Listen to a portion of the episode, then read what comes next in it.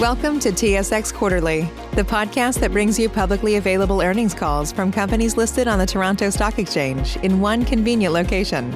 Gone are the days of looking through confusing websites. You'll find the important information right here.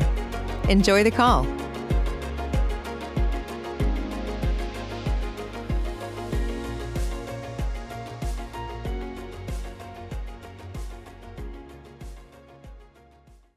Good day, ladies and gentlemen, and welcome to the RioCan Real Estate Investment Trust second quarter 2021 conference call. At this time, all participants are in a listen-only mode. After management's presentation, there will be a question and answer session, and instructions will follow at that time. I would now like to hand the conference over to Jennifer Suess, Senior Vice President and General Counsel. You may begin. Thank you. Good morning, everyone. My name is Jennifer Suess, Senior Vice President, General Counsel, and Corporate Secretary for RioCan. Before we begin, I would like to draw your attention to the presentation materials that we will refer to in today's call, which were posted together with the MD&A and financials on RioCan's website earlier this morning. Before turning the call over to Jonathan, I am required to read the following cautionary statement.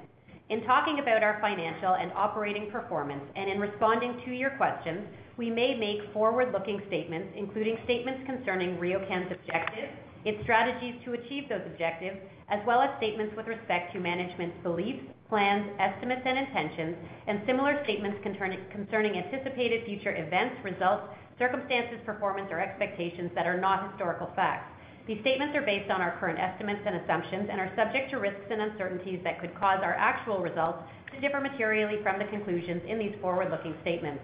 In discussing our financial and operating performance and in responding to your questions, we will also be referencing certain financial measures that are not generally accepted accounting principle measures, GAAP, under IFRS. These measures do not have any standardized definition prescribed by IFRS and are therefore unlikely to be comparable to similar measures presented by other reporting issuers. Non-GAAP measures should not be considered as alternatives to net earnings or comparable metrics determined in accordance with IFRS as indicators of RioCan's performance, liquidity, cash flows, and profitability. RioCan's management uses these measures to aid in assessing the trust's underlying core performance and provides these additional measures so that investors may do the same. Additional information on the material risks that could impact our actual results and the estimates and assumptions we applied in making these forward-looking statements, together with details on our use of non-GAAP financial measures, can be found in the financial statements for the period ended June 30th, 2021, and management's discussion and analysis related thereto, as applicable, together with RioCan's most recent annual information form that are all available on our website and at www.sedar.com. I'll now turn the call over to Jonathan. Thanks, Jennifer, and thanks to all of you for joining us today. I have to say, it's a real pleasure to be here in person with RioCan's fully vaccinated senior leadership team. We're here in one boardroom, and we're setting the tone for a safe return to a more normalized environment. I'm impressed by the innovation, the drive, and commitment to our business shown every day by the executives in this room, and also the people that they lead.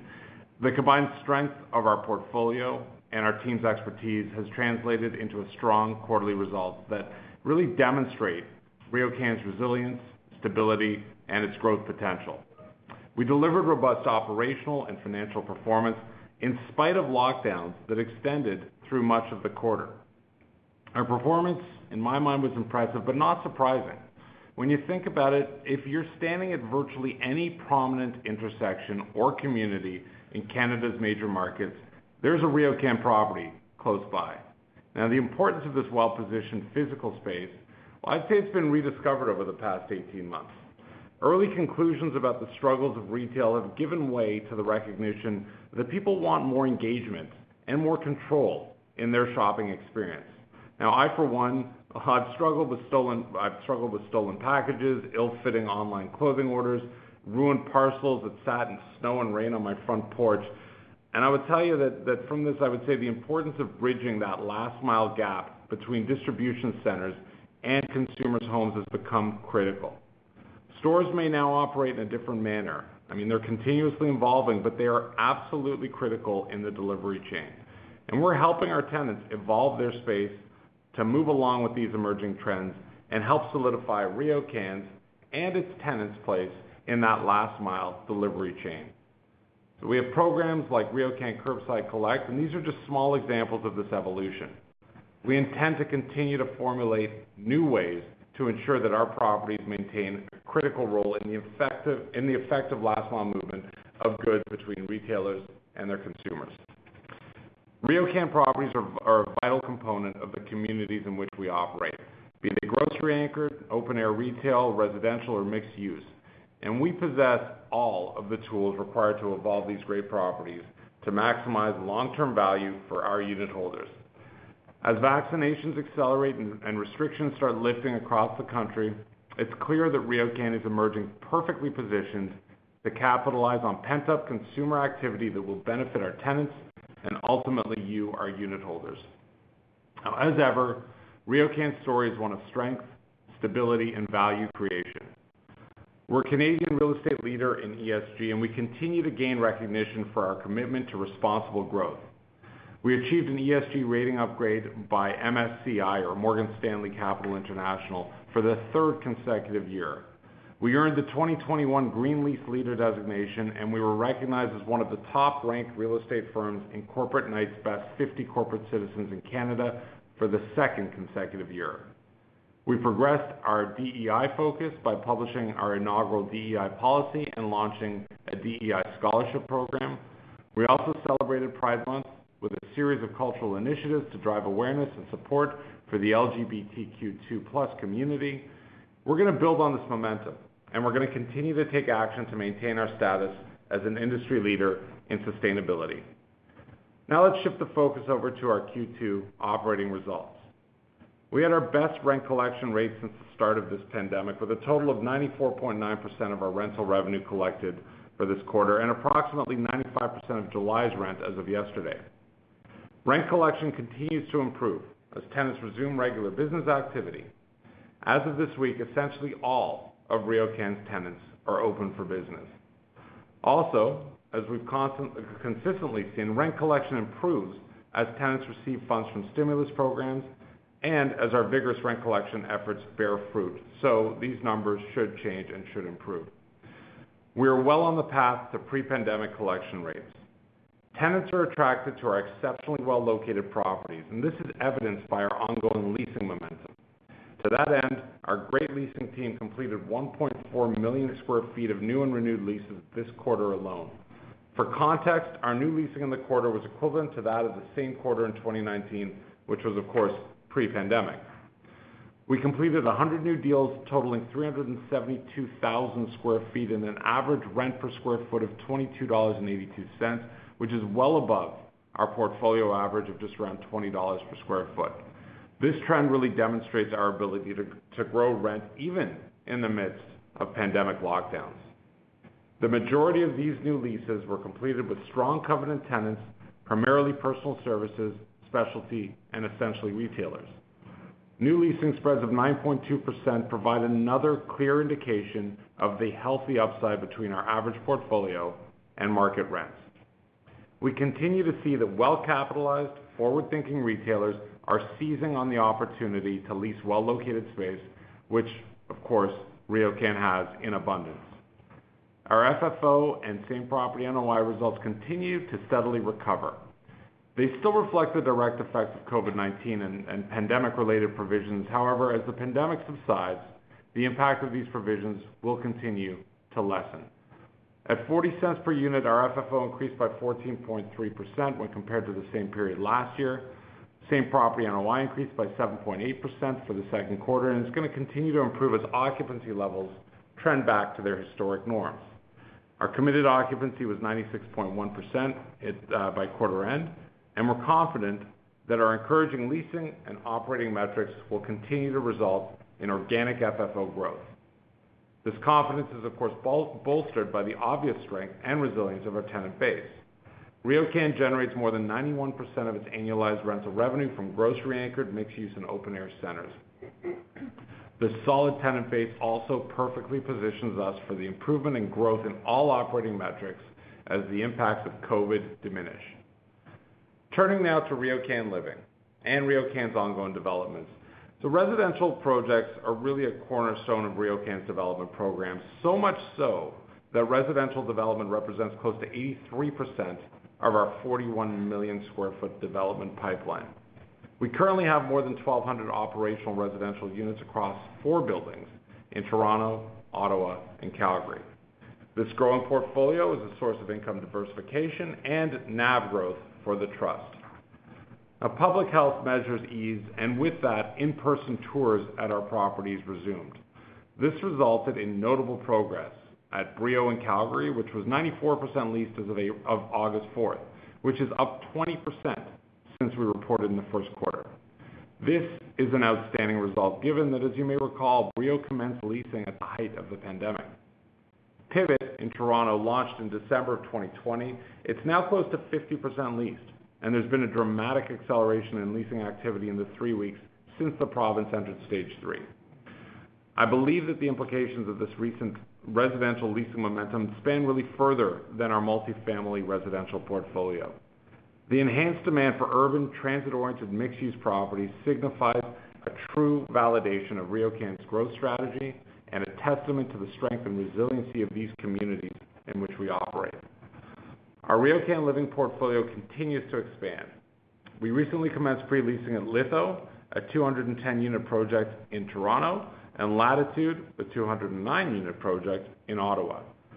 Strata, which is a 61-unit uh, boutique mixed-use residential project rental in Toronto's Little Italy, will commence its pre-leasing in October of this year.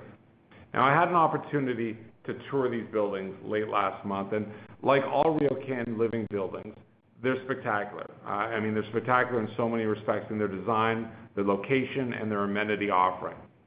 We've seen every indication that there's gonna be strong lease-up velocity at each one of these sites.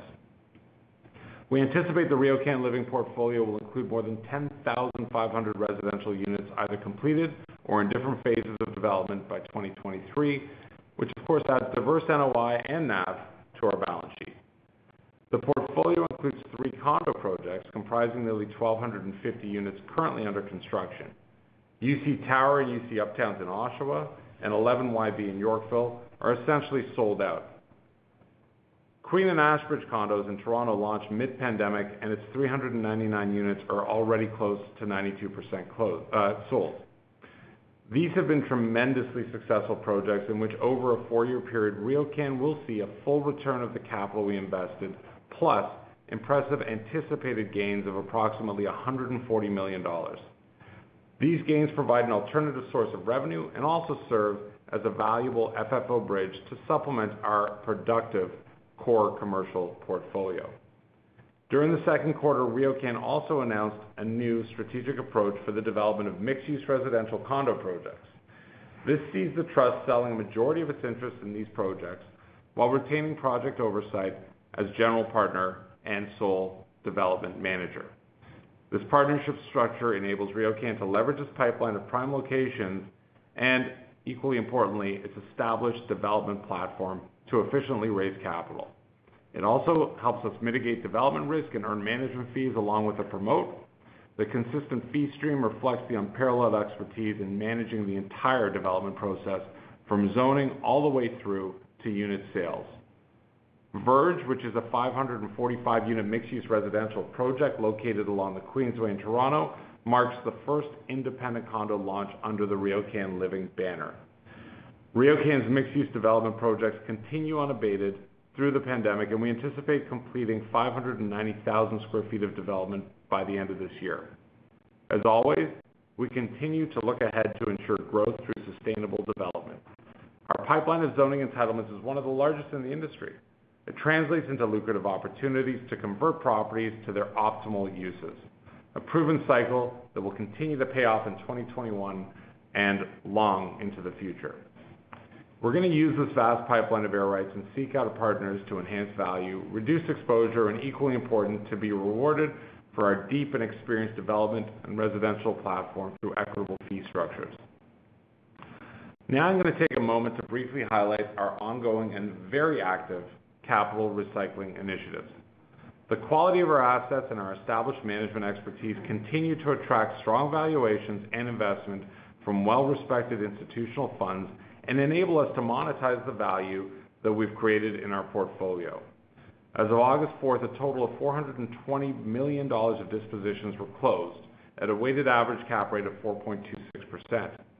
The trust further entered into firm or conditional agreements to dispose 100% or partial interest in a number of properties for total sales proceeds of an additional 420.8 million, including the recently announced Sun Life transaction. Between closed, firm, and conditional deals, we expect to net proceeds of approximately $841 million at an average cap rate of 3.76%, assuming, of course, that all of these transactions are finalized.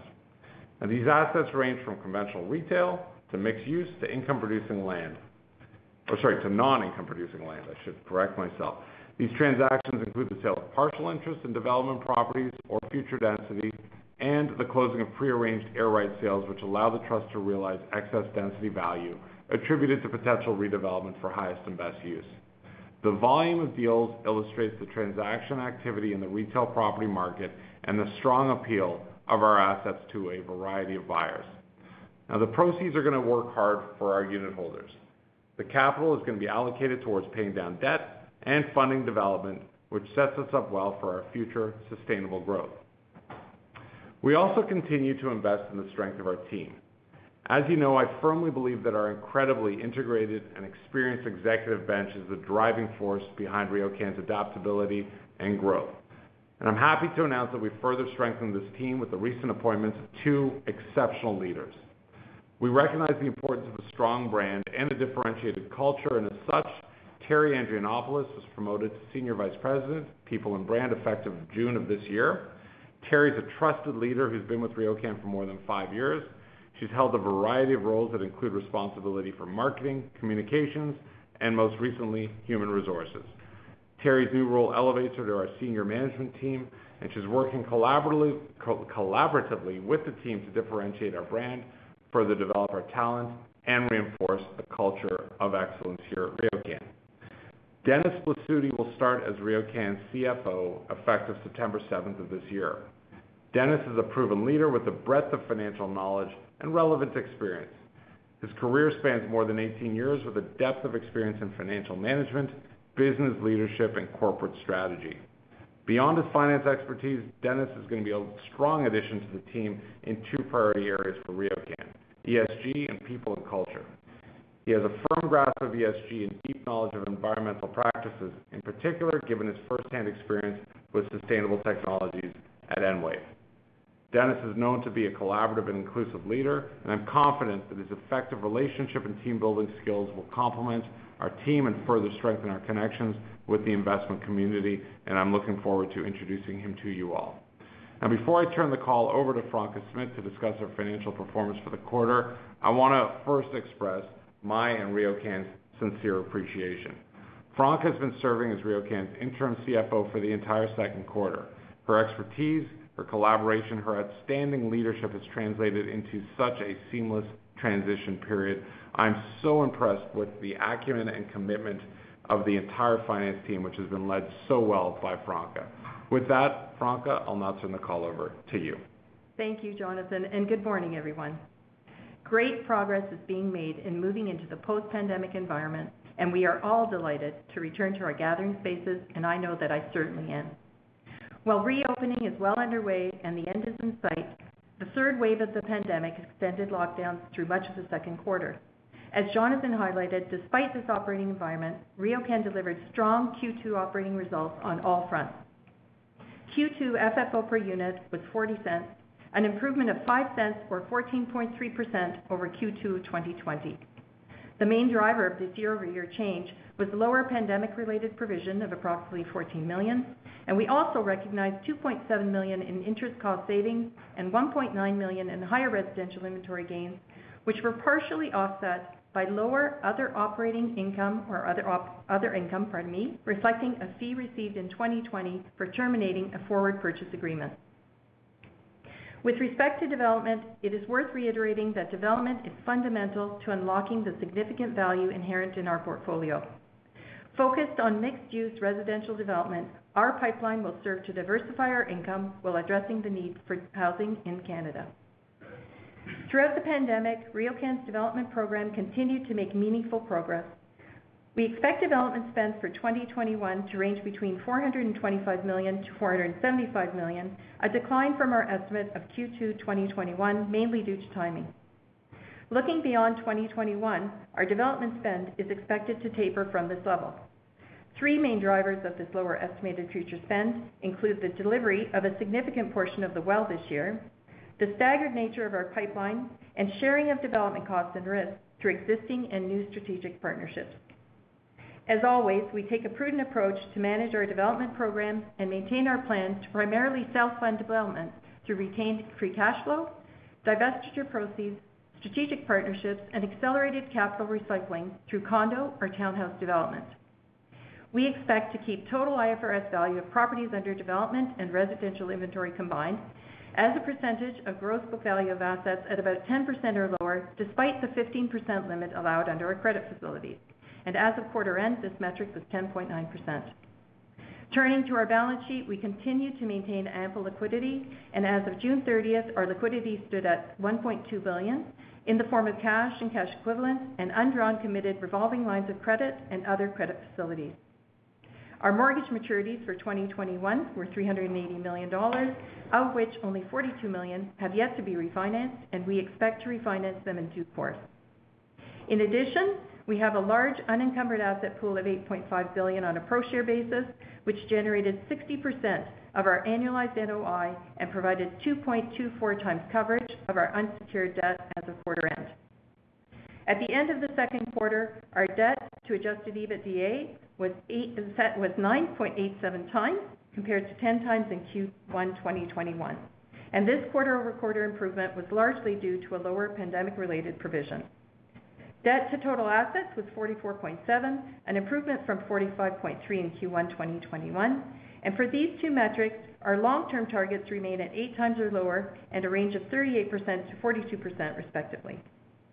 RioCan's successful capital recycling program and ongoing improvements in operations will serve to reduce these metrics in the near to medium term.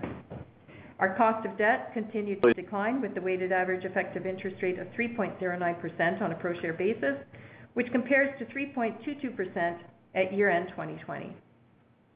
As of June 30th, RioCan's unsecured secured debt composition was 54/46 on a pro-share basis, and we continue to target shifting this ratio to 70/30 over time while balancing various factors such as credit rating implications, cost of debt debt ladder, and liquidity needs. RioCan is committed to a disciplined approach to managing its balance sheet and capital structure in order to maintain strong liquidity and financial flexibility. Our approach has proven critical to navigating through the pandemic and will continue to position RioCan well as we accelerate growth and invest in value creation initiatives for the long term. As interim CFO, it was a pleasure to have the opportunity to work with all of you, and I look forward to welcoming Dennis on September 7th. And with that, I'll pass it back to Jonathan for closing remarks. Thank you. Thanks so much, Franca. You did great for uh, your first quarter in the chair. Um, now to wrap this up before we turn it over to questions, I want to emphasize how proud I am of how RioCan has really navigated this challenging time. We continue to demonstrate the ability to create exceptional and successful communities in any context, be they urban or suburban, commercial, residential, or mixed use. As I mentioned when I opened this call, RioCan is precisely where Canadians want and need to be. We've got enduring strength, stability, and growth, and a strategy to create lasting value. We're poised to thrive now that the economy has reopened, and I'm optimistic about the quarters and years to come. It's a privilege to lead this incredible team and to have this well-positioned portfolio to create value for you, our unitholders. Thank you very much. And now we, this team, are here to respond to your questions. At this time, if you would like to ask a question, press star one on your telephone keypad. Again, that's star one to ask a question. Please hold while we compile the Q&A roster.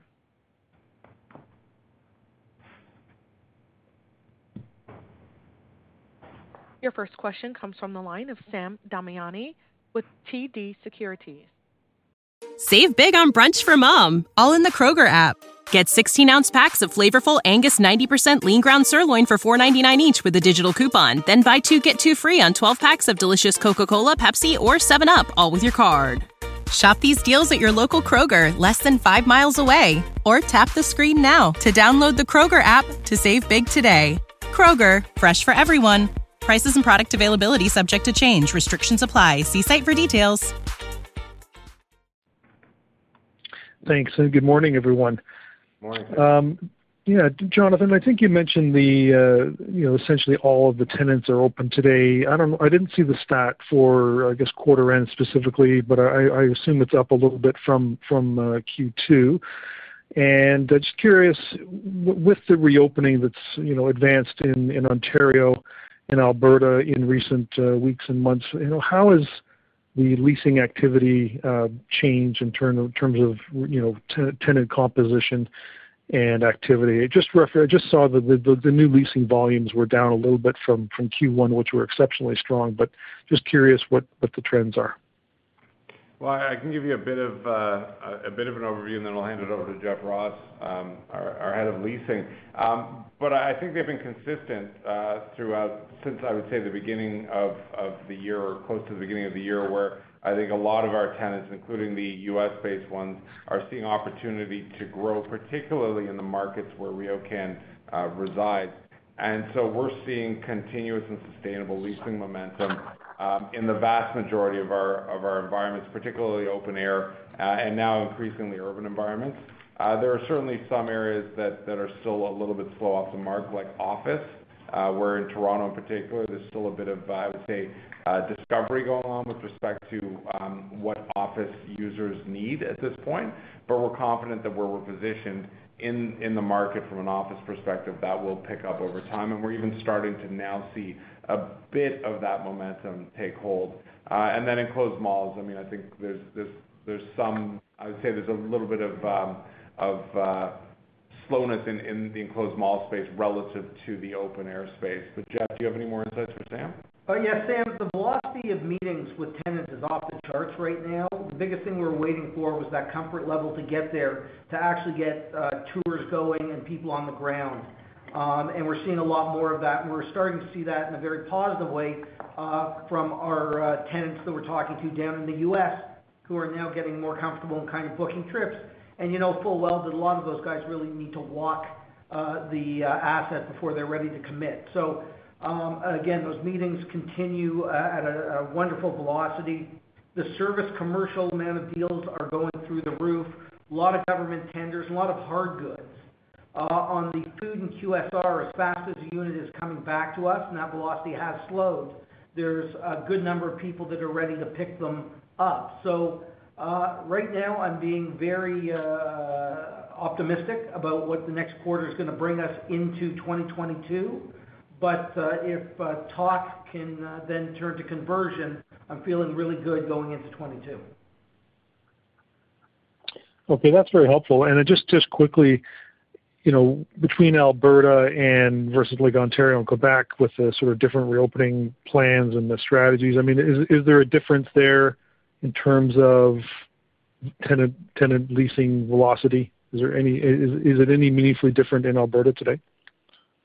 No, I think that uh, all three of those provinces are are responding similarly. Um, and keeping in mind that we're, we're really in the major markets in those uh, provinces, and those major markets are exactly where tenants are expressing interest in being. So uh, we're not really seeing a market difference. We always say that Toronto's always gonna have a little bit more action, um, but there's no market difference over the last few months in interest between those provinces. Okay. Thank you. I'll turn it back. No problem, Sam. Have a good day. Your next question comes from the line of Mark Rothschild with Canaccord. Hey, Mark. Hey, thanks. Good morning, everyone. Um, just kind of following on what you were discussing with Sam. The retention rate seems solid, yet you're still classifying about 20% or so of your tenants as vulnerable. How should we read into what that means? And Are those tenants in the bucket that would not be that you did not retain? Um, and how would you expect that to trend going forward with those tenants? So my view would be that uh, out of the any tenants that we would have lost, I would say that, and I don't have the science in front of me, but the vast majority of those would have been from that category. Um, and that some of that's by design. Quite honestly, we're not working hard to retain some of those tenants that we do believe is uh, sort of a vulnerable subset. Um and know, that category is the same as it was during the pandemic. And I would say that over time, the concerns surrounding some of those uses will dissipate, Um, because they're starting to prove that, you know what, in this environment, this post-pandemic, and I say that with a lot of hope, but also a lot of confidence in this post-pandemic world, that they will again regain the strength and lose some of those attributes that we felt needed to place them in that category. You know, examples would be like, do I think that gyms will remain a very problematic use in the future? No, I don't. I think we're all confident that the Canadian society will absorb the the need for gyms again. Um and there's certainly a lot of restaurants that are in that category as well, because during COVID, they were closed. Um but I think sorry, not during COVID, during the pandemic, they were closed. Um but I think as restrictions ease, there's a lot of those tenants that are very well positioned and their businesses are strong. I think they will move out of that category over time. But just out of prudence and an abundance of uh, sort of conservatism, we've left the categories and the tenants within them pretty much the same, um, because we've just even into Q2, a lot of them were closed for business. Okay, great. Maybe just one more question. In regards to the strategy to sell the majority of a condo development project and retain the management and earn fees that way, um, to what extent is that driven by Um, being more careful with your capital to reduce leverage, or that's a strategy that you just think is most effective for RioCan? Obviously, those projects are, in most cases, very profitable, and you have the capacity to fund them on your own. Well, I think there's a number of reasons that stand behind that strategy, Mark. Um, one of them, as you suggest, is certainly Um, the uh, you know, I guess, the diversification of risk. Um, you know, we also have certain limitations from a SIFT perspective as to how much condo we can do. Um, but also, you know, it's something where we think we could really lever our expertise and garner uh, recurring and sustainable fees, uh, more so than just kind of the you know, lumpy condo gains, which will still be part of our balance sheet going forward. But we feel this is a way to diversify and prolong and sustain the income flow um, in a little bit more of a predictable and meaningful manner. Uh, and you know, we've got some great expertise here, and we wanna leverage that and get paid for that expertise. So uh, we really do like the plan for that reason, but there's a number of others that stand behind it as well. Okay, great. Thanks. Your next question comes from the line of Tal Woolley with National Bank Financial. Hey, Tal. Hey, good morning. Uh, let's start out with a more simple housekeeping question first. Just on um, the credit rating, um, you know, there's obviously been they've all you know, all the ratings agencies have kind of gotten a little bit more active over the last couple of months. Um, for you guys, what what sort of are the debt numbers you need to hit uh, with, uh, I think it's S&P, to sort of maintain the maintain the current rating? And by when do you need to hit them? Well, it's not. I mean, they're sort of paying attention to us, but uh, they haven't sort of cast that in stone. But I think what they're looking at is trends, and they really do favor the trend in our net debt to EBITDA stat, um, as well as our capital structure, putting more in unsecured over secured debt. And I think it's those trends that really have them um, call it at bay right now. I'm quite satisfied with where we're going. Uh, but we're in close contact with them, Tal, Um, just letting them know what our pipeline looks like and where our balance sheet is going based on our on our best prognostications. Um, so, You know, we haven't really disclosed exactly what kind of guidance they've given us, but we're we're feeling confident that we're that we're trending in the very much the right direction. Okay. And, um, I've just got two larger sort of strategic questions. So, we've seen some of your peers, like Crombie, talk about utilizing their open-air centers in different ways. You know, they're gonna be taking, you know, they've announced one project where they're gonna be overhauling a tenant or an anchor tenant at an open-air center and transforming that more into logistics space. Obviously, as one of the largest, um, you know, owners of open-air centers across the country, like, have you thought about what are some of the new uses for that format too? I know we've talked a lot about mixed use as being, you know, a big driver for RioCan, but I'm wondering if, you know, you're thinking differently about open-air centers going forward too.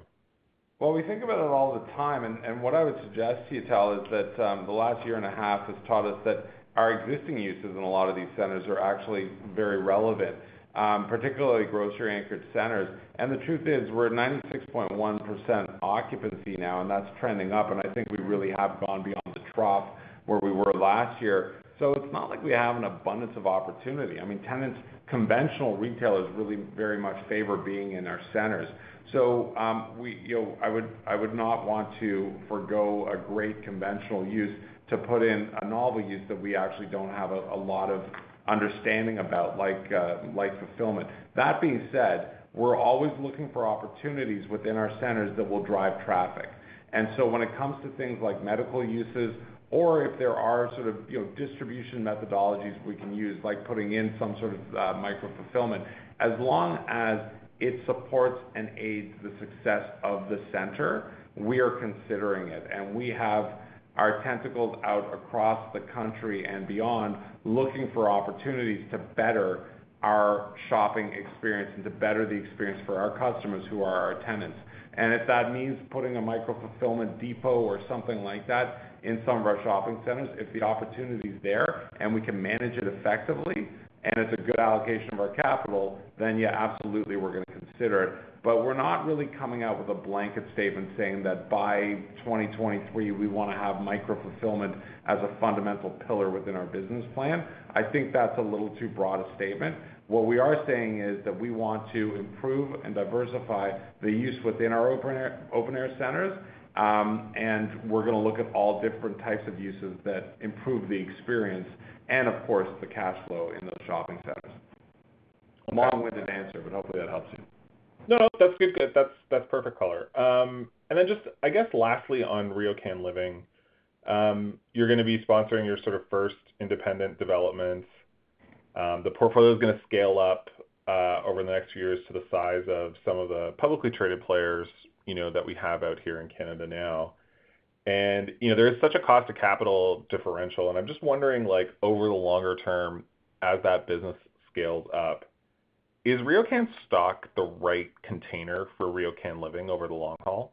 Or should you know, the should you be considering maybe other, other ways to sort of maximize the opportunity to get a better cost of capital for that platform? Yeah. I think for now, uh, given the scale of it relative to the rest of our balance sheet, it certainly it fits within the RioCan mothership. Uh, at a certain point, when we achieve a certain amount of scale, we'll consider whatever creates total unitholder return for our constituents. Um, and then on the condo side, I mean, that's the rental side. And on the condo side, I really do favor our new structure where we really are taking a minority interest, but but overseeing the development and getting paid for that process. I think that is, you know, my hope is that investors will see value in that proposition and and really buy into the fact that we can create value through those that vehicle. But ultimately, what our job is as a management team is to create total unitholder return. And if we're not getting recognized for the multi-res platform or mixed-use platform that we're creating here in RioCan Living, then we'll figure out ways to get maximized value out of it. Um but that's something we're gonna assess as uh, we maintain some scale or retain some scale. So uh, that's definitely. The beauty of it is that the more of these types of assets we build and own, the more flexibility and the more avenues are available to us, whether it is hanging onto it within the REIT, which again, in my mind, should create some multiple expansion and diverse and very solid income, or doing other things with it. I think we'll have a lot of uh, potential. And just lastly, on the operational side for RioCan Living, like, as you build this up, I can't remember exactly. You were using an outside partner for property management, I believe, on the initial sort of buildings. You know, is there a point at which you look at bringing that in-house and trying to brand a little bit more aggressively to the consumer? Uh so at this point, we don't have the scale to justify it. It's something that look at. Again, right now we've got excellent third-party managers, and in some cases, they're actually partners and very much aligned with us in the ownership of the building. We're seeing great results out of our out of these managers. I mean, really, we think they are best in class and representing the RioCan Living brand very well. Um, we've built up a really good asset management function that oversees those managers, and we've now expanded the breadth of RioCan Living to include all of the skills and capabilities that will allow us to build and oversee ownership of these things, which John Ballantyne is overseeing. And I think we're, you know, we've built up that team in a really effective way. But insofar as property management goes, like I said, at this point, it's not something that we're considering um, with any real vigor. I think it's something that if we get uh, a certain amount of scale, it's something we would consider. Okay, perfect. Thanks very much, Jonathan. No problem, Tal. Have a great day. Your next question comes from the line of Jenny Ma with BMO Capital Markets. Thank you, and good morning, everyone. Morning, Jenny. I have two questions on the condo development JV. I'm wondering if the partnership structure is fixed with the same four partners, or are you using this more as a blueprint to um, maybe solicit different partners? And when you look across the portfolio, how do you select which projects to be putting into this JV and whether or not you look at it as condo versus rental? So um, the answer to your first question is the latter, meaning that it is just a prototype.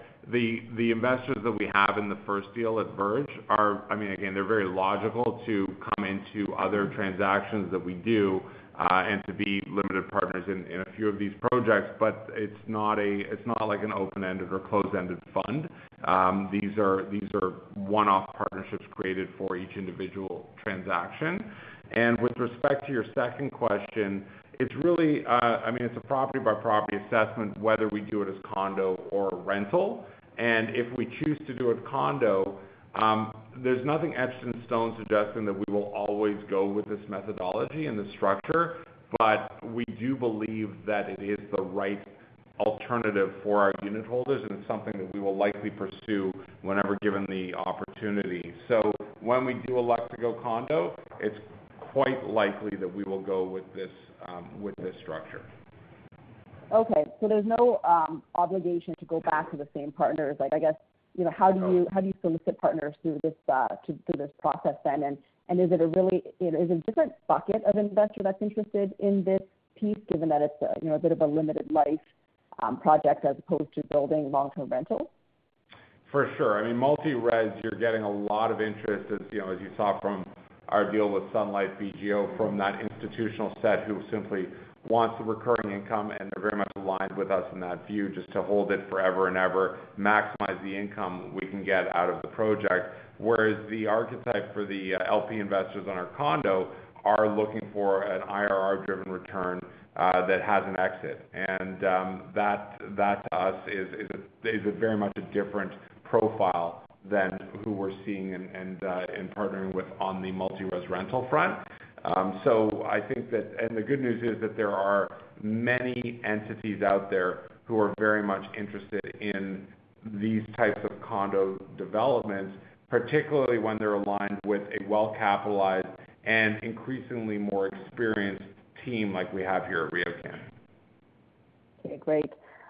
Now, does this new prototype accelerate your development pipeline at all? I mean, I recognize that your current condo projects are sort of 50/50, so you're going from sort of 50%-80%. Um, does it expand what you can pursue at any given point? And if so, um, you talked about utilizing your bandwidth, but, you know, exactly how much bandwidth do you think you have for additional projects, and at what point do you need to expand your team?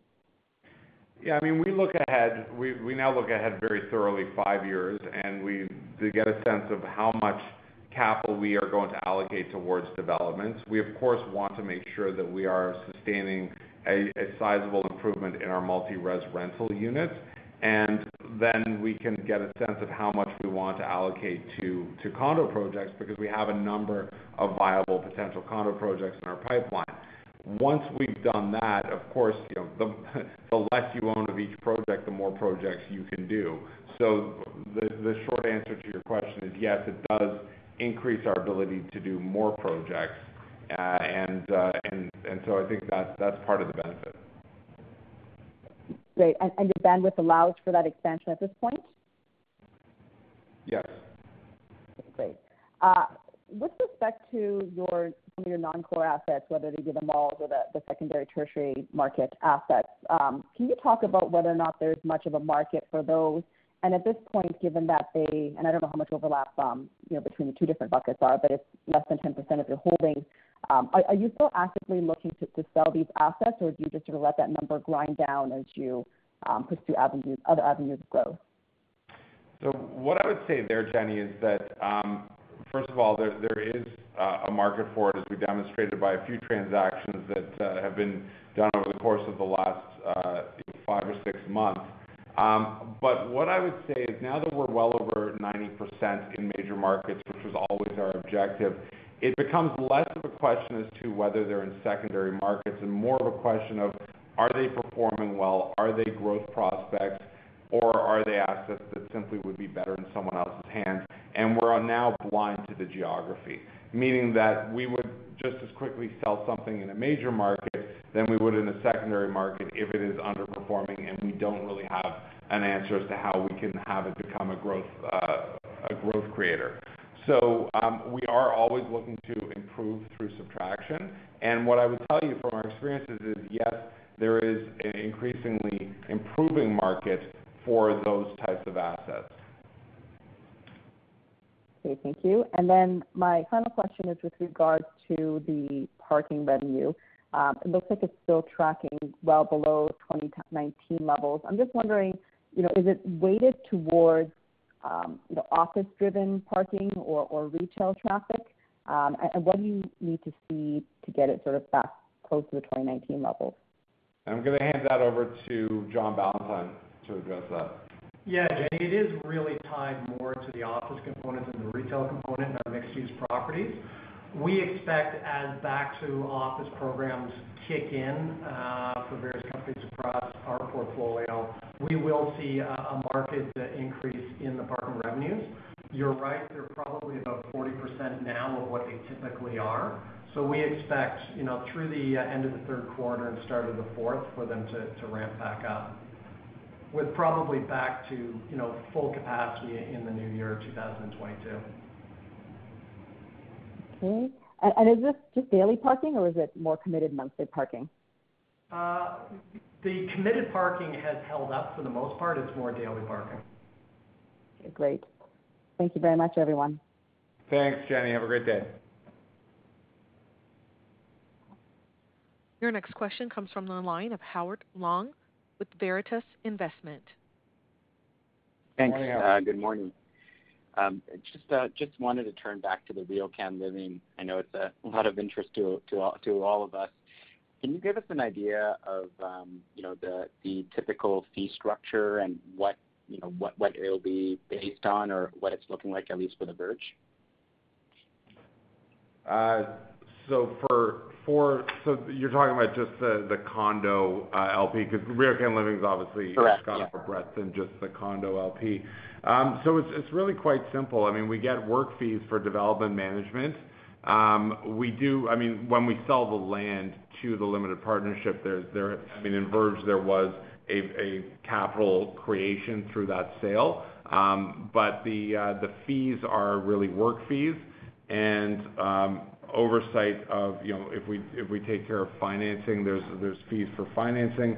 Uh so very much your typical standard fees. And then there's also a promote structure where assuming we clear a hurdle on IRR for the project, we get an outside or disproportionate amount of the proceeds from the sales of the ultimate units. Andrew, I don't know if there's anything to add to that. No, that's exactly what it is. It's work fees and the promote. Yeah. Right. Right. Yeah, that seems to make sense uh, for the uh, involvement that you guys have.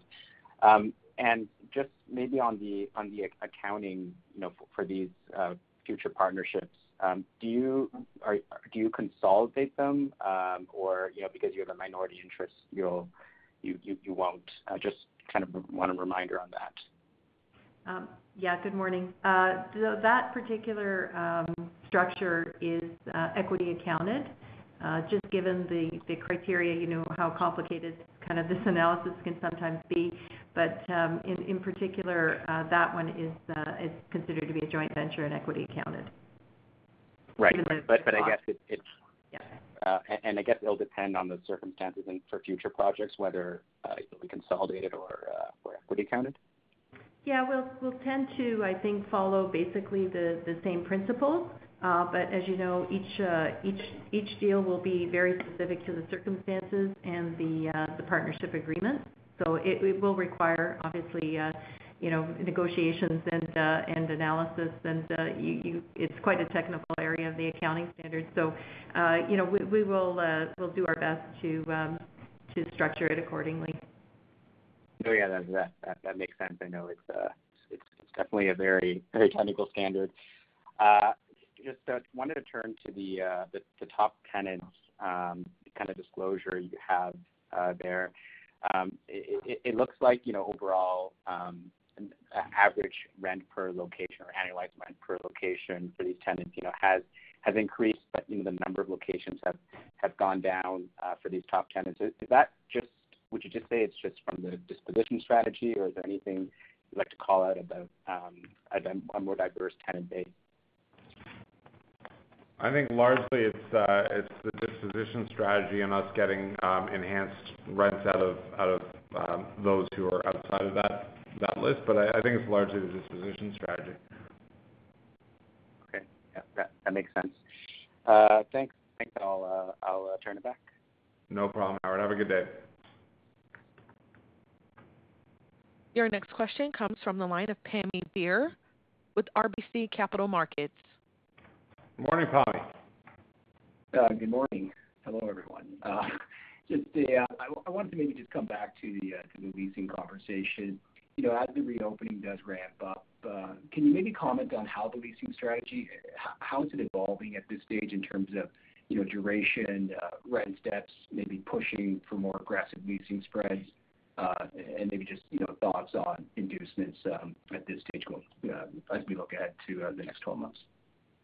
Yeah. I'll start, and then I'll hand it over to Jeff again for some more color there. But I think, um, you know, we've put ourselves in a good position pre-COVID, and we started seeing the benefits of kind of uh, improving our portfolio through the disposition process so that we can be in a good negotiating position with our tenants.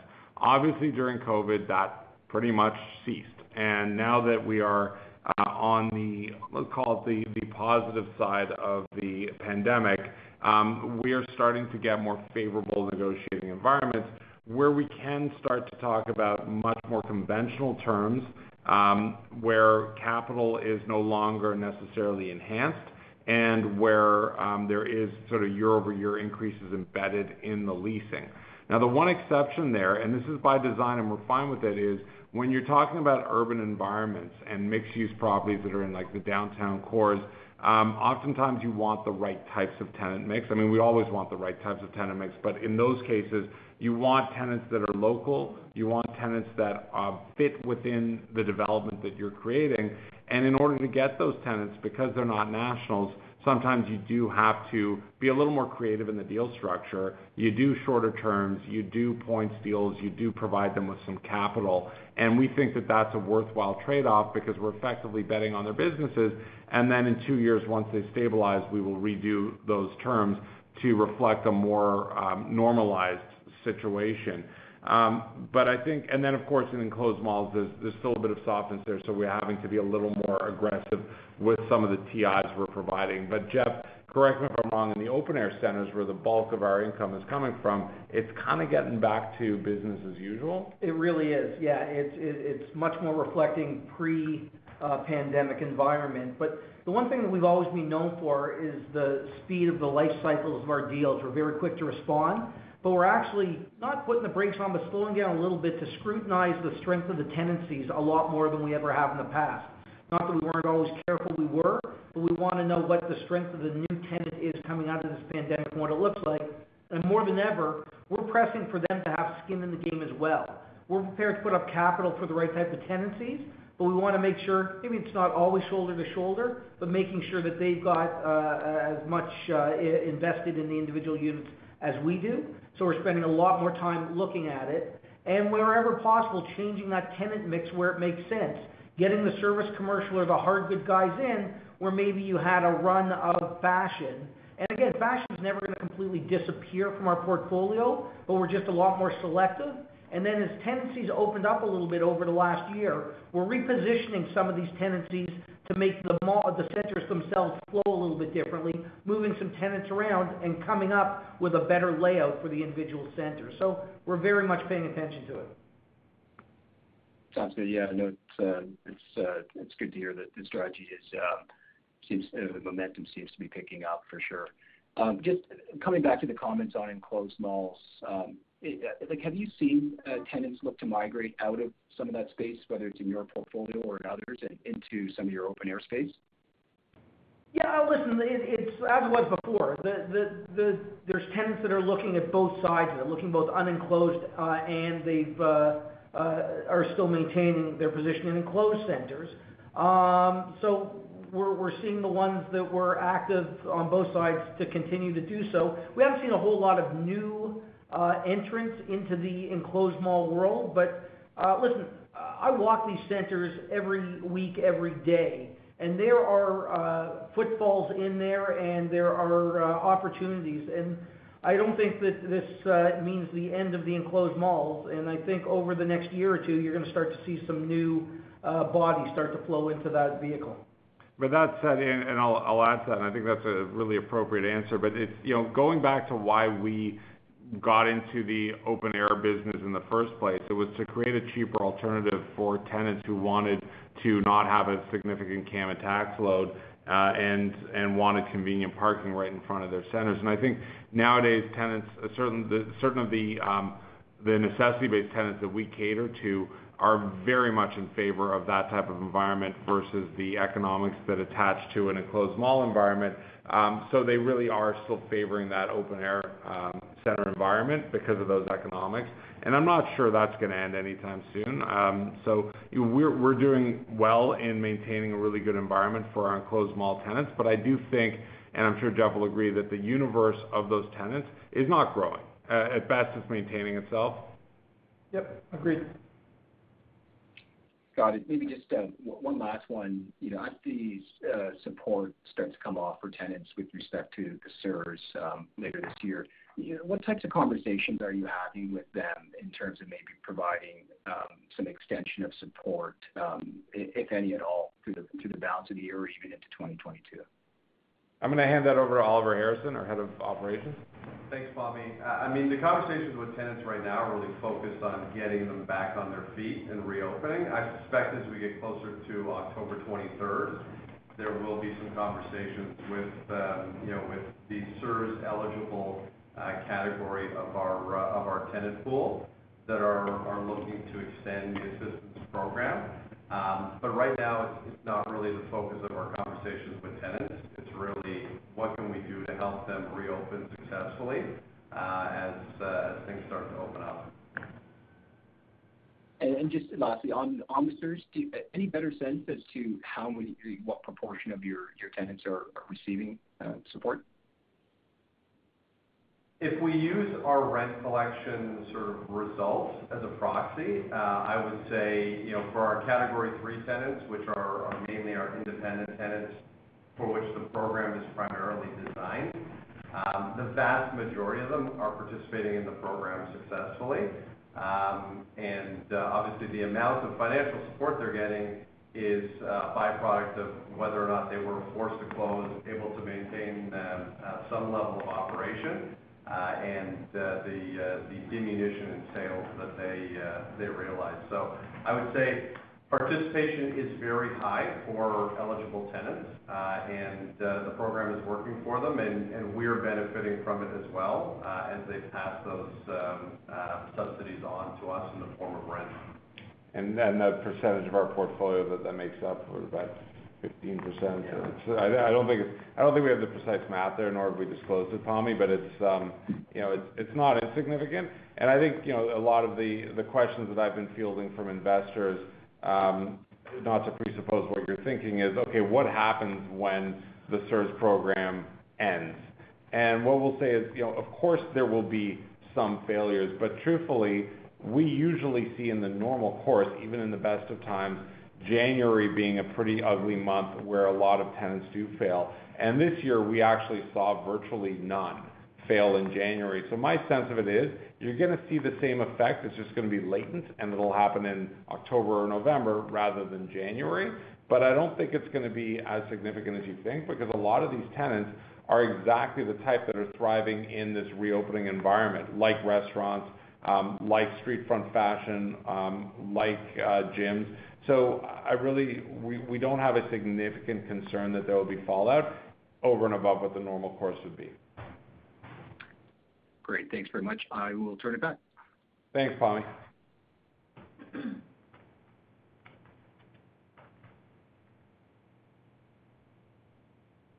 There are no further questions at this time. I will now turn the call back to Mr. Gitlin for closing remarks.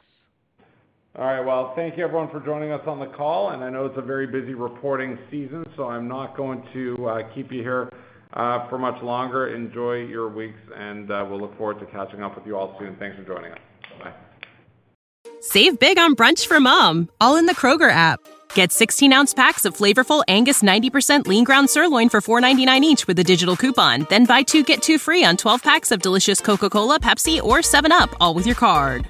Shop these deals at your local Kroger, less than five miles away. Or tap the screen now to download the Kroger app to save big today. Kroger, fresh for everyone. Prices and product availability subject to change. Restrictions apply. See site for details.